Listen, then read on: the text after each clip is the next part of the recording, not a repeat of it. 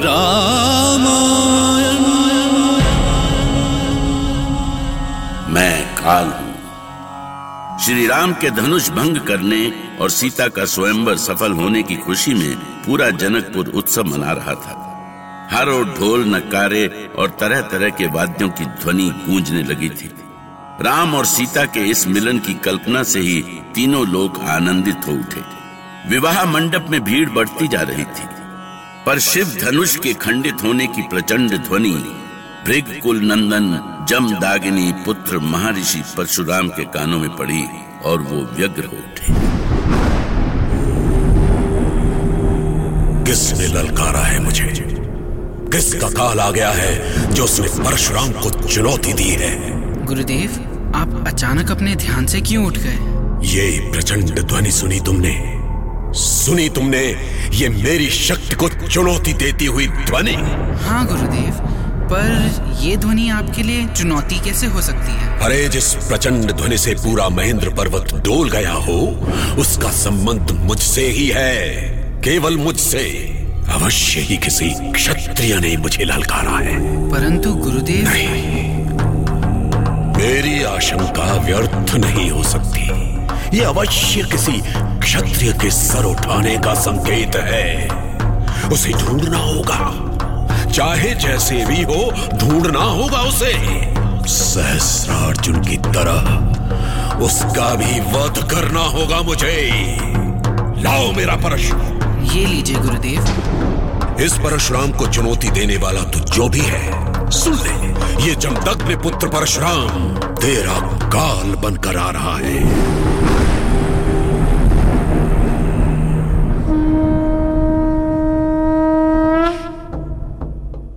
राम और लक्ष्मण धनुष यज्ञ पूर्ण हो चुका है किंतु अब भी एक यज्ञ शेष है। कौन सा यज्ञ गुरुदेव? क्या कहीं और स्वयंवर का आयोजन होने वाला है? नहीं लक्ष्मण वो यज्ञ यहीं संपन्न होगा। क्या आप विवाह के संपन्न होने की बात कर रहे हैं गुरुदेव? नहीं राम स्वयंवर में तुमने जिस धनुष को तोड़ा है वो धनुष कभी महर्षि परशुराम ने महाराज जनक को दिया था। धनुष के भंग होने की सूचना पाकर महर्षि परशुराम यहाँ अवश्य आएँगे। धनुष का खंडित होना उनकी आन की बात है और वो अपनी आन के लिए कुछ भी कर सकते हैं। परंतु क्यों गुरुदेव? जब धनुष उन्होंने महाराज जनक को ही दे दिया है तब उसके टूटने पर क्रोध कैसा? अब तो ये महाराज जनक का धनुष है ना? परशुराम ने क्षत्रियो के संघार का प्रण किया है लक्ष्मण। उनके लिए धनुष का भंग होना कोई बड़ी बात नहीं है। पर एक क्षत्रिय कुमार का उसे भंग करना ज़रूर एक चुनौती है। तो क्या वो हर क्षत्रिय को अपना शत्रु ही मानते हैं? उन्हें लगता है कि पृथ्वी लोक में राक्षसों और असुरों का अत्याचार इस कारण बढ़ा है क्योंकि क्षत्रिय दुष्टों के दमन का अपना धर्म भूल गए हैं। किंतु मैं जानता हूँ कि राम और परशुराम कहीं न कहीं एक ही रास्ते पर हैं और वो रास्ता है राक्षसों के अंत का। तो हमें क्या करना है गुरुदेव? हाँ गुरुदेव यदि उन्होंने हमसे शिव धनुष के भंग होने के बारे में कुछ पूछा तो हम क्या उत्तर देंगे? तुम जो भी उत्तर दोगे वो ठीक ही होगा। बस ध्यान रखना उनका पहले से ही उबलता हुआ क्रोध और ना बढ़े। ठीक है गुरुदेव। लक्ष्मण और परशुराम एक से बढ़कर एक थे। यदि परशुराम क्रोधी थे तो लक्ष्मण भी उनसे कम नहीं थे। और गुरु जानते थे कि एक बार दोनों आपस में टकरा गए तो कुछ भी हो सकता था। ऐसा कुछ जिसकी कल्पना कोई नहीं कर सकता था।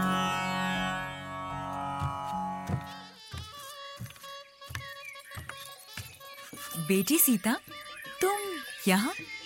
क्या हुआ तुम्हें? देखो, बाहर सब तुम्हारे विवाह की तैयारी में लगे हुए हैं और तुम यहाँ उदास बैठी हो। क्या बात है बेटी? क्या राम तुम्हारे इच्छित वर नहीं है? क्या तुम जो चाहती थी वो नहीं हुआ? वही हुआ माँ वही हुआ। फिर क्या सोच रही हो? मेरे कारण पिताजी को बहुत कष्ट हुआ माँ। न जाने क्या क्या सुनना और सहना पड़ा उन्हें। कैसे कठोर वचन कैसी पीड़ा।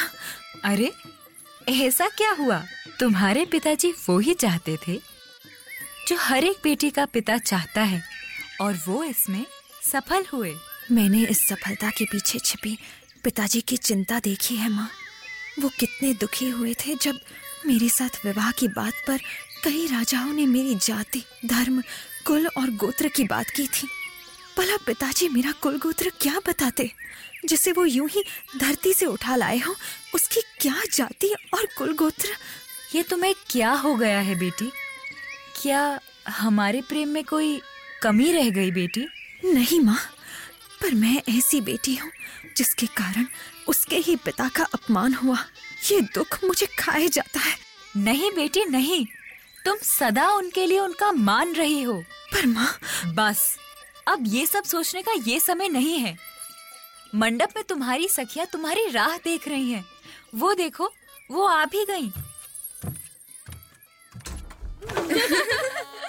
अरे सीता यहाँ अकेले में किसकी प्रतीक्षा कर रही हो?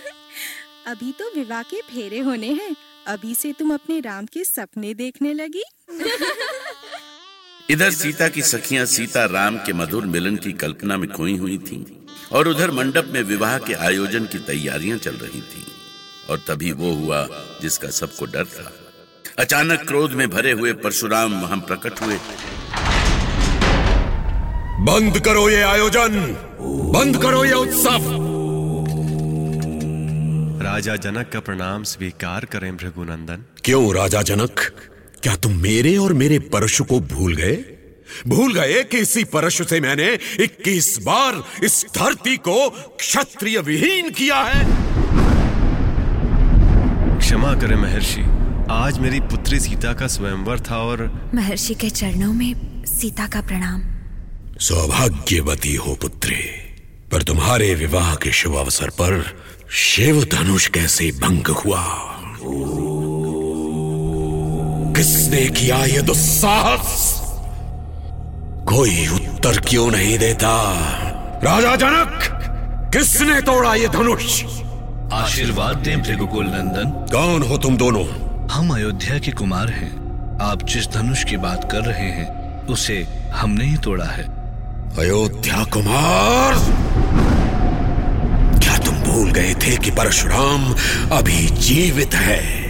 क्या तुम्हें किसी ने परशुराम के विषय में नहीं बताया? नंदन को गादी पुत्र विश्वामित्र का अभिवादन स्वीकार। हो ये दोनों किशोर चक्रवर्ती सम्राट अयोध्या नरेश दशरथ के पुत्र हैं और मेरे शिष्य इनका नाम है राम और लक्ष्मण। ये कोई भी हो किसी भी महाराजा के पुत्र हो कितने भी शक्तिशाली हों। इन्होंने भूल की है। और इनकी इस भयानक भूल का एक ही दंड है। और वो है मृत्यु दंड विश्वामित्र मन ही मन मना रहे थे कि लक्ष्मण और परशुराम का सामना न हो, क्योंकि उनके क्रोध का अर्थ था महाविनाश। इस महाविनाश को टालने के लिए वो स्वयं बीच में भी आए। पर वो जानते थे कि वो इस टकराव को बहुत देर तक नहीं रोक सकेंगे।